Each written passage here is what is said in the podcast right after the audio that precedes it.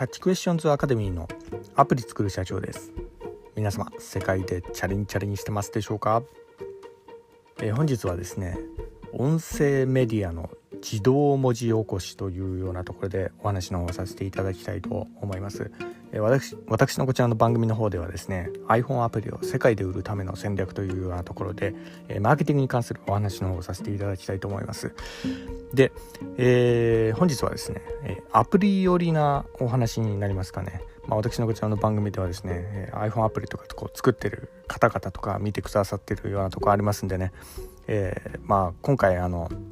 まあ、アプリの中でも、まあ、これから一番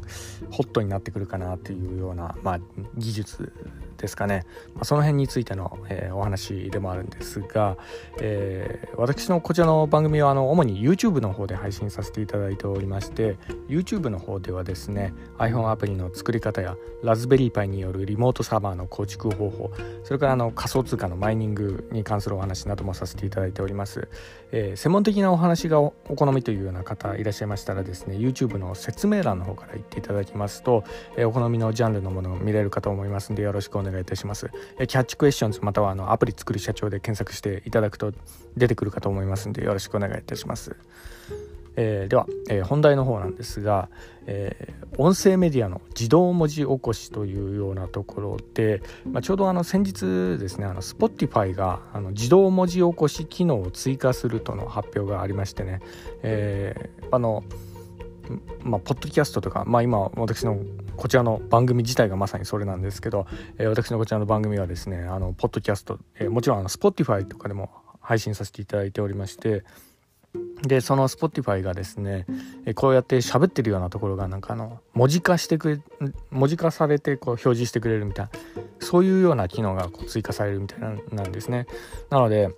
この辺がこう、まあ、よりプラットフォームが充実してくるとですね、まあ、時代の流れがまたこう変わってくるんじゃないかなというような感じで、えー、私の見ております。でちなみにあの、まあ、他の文字起こしで、えー、結構面白かったかなというようなところで最近米についたものとしましてはですね、えー、Amazon Music ですね。えこちらも結構すごいんですけど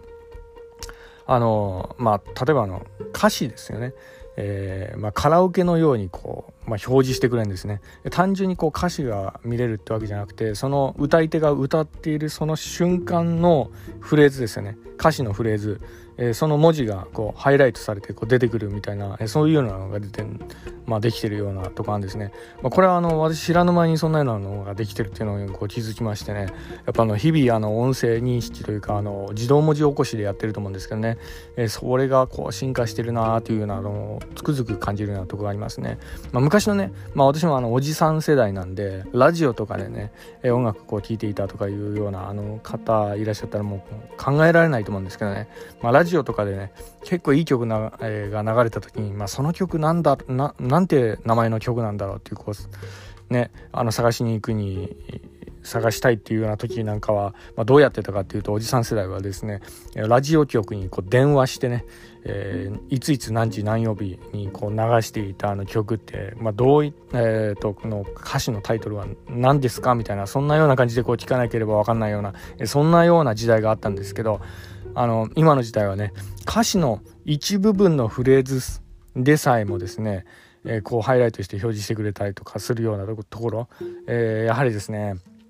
この、えー、iPhone っていうプラットフォームでこのねえー、こういったあの音声メディアに配信するっていうとやっぱあの進化がね、まあ、すごいですねこのね、まあ、音声と文字のこの合体するようなそんなような技術なんだなというようなそんなような、えー、気もしております。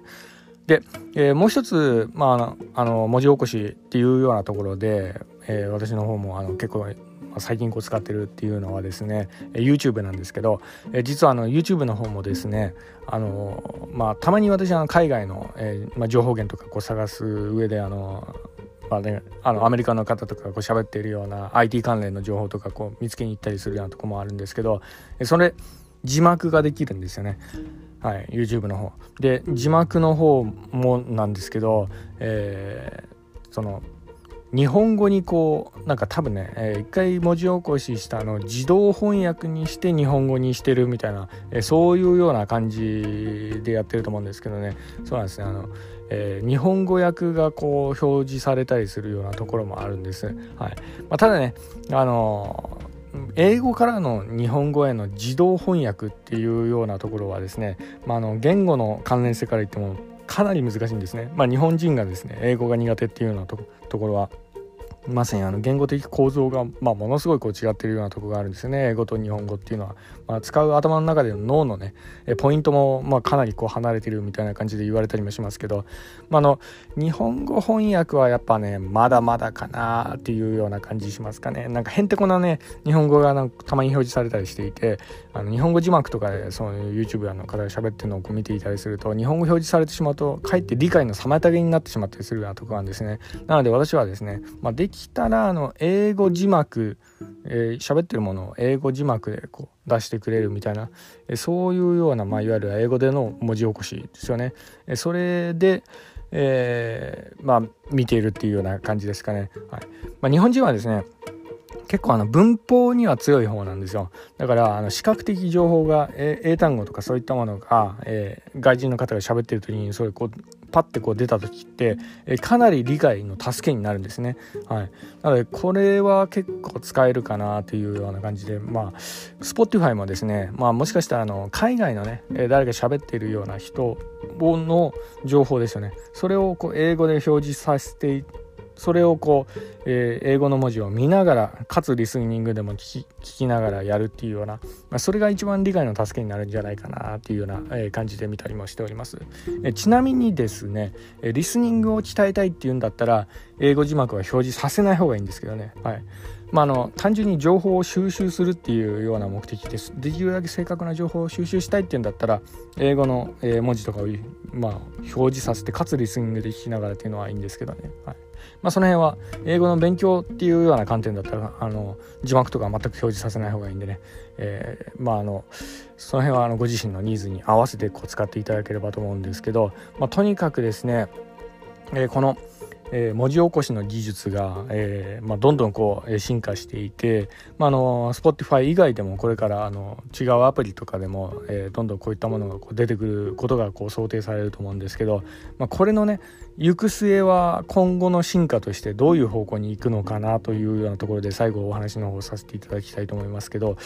それはですねズバリおそらくなんですが音源検索の時代になると思いますね。はいあの今の、えー、この時代だと、えこういったあの音声のポッドキャスト系のプラットフォームに関してはですね、え人検索でしか調べる術がなかったんですよね。まあ、誰が喋ってるかっていうようなところ、えー、まあ、それをもとに情報をこう探すっていうのが、まあ、この、まあ、ポッドキャストのもう定番的な、まあ、音声メディアですよねそれの定番的な検索方法ではあったんですけど、えー、それがえー、喋り手の、えー、文字情報が、えー、検索対象におそらくなってくると思うんですよね。はいえー、そうなってくるとよりあの細分化された、えー、ポッドキャストの情報とかですよね、えー、そういったものが、えー、探されやすくなってくる時代がこれから来ると思うんですね。はいまあ、これは何もですねあのポッドキャスト系の音声メディアのみならず YouTube とかもそういうようなところ出てくると思いますね。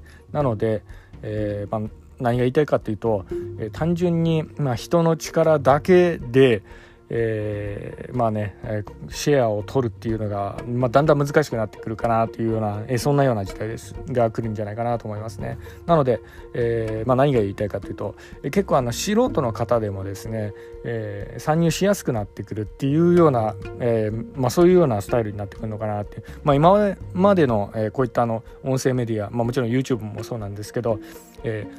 インフルエンサーが圧倒的な力を、えー、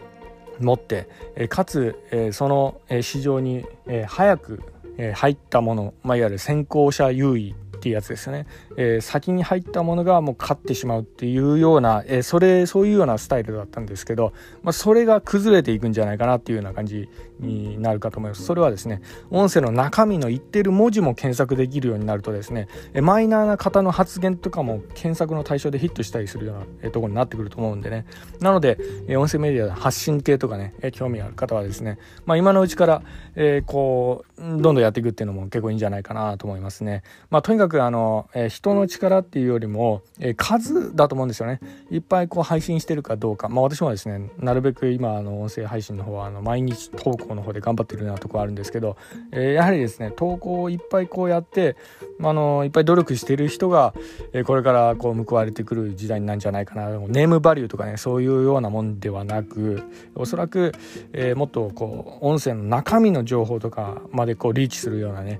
そういうような検索システムがこう構築されてくるんじゃないかなというような感じで私は見ております。はい、では、えー、本日は以上になります。えー、最後にいつもと同じ言葉で締めさせていただきたいと思います。IT エンジニアに栄光あれ。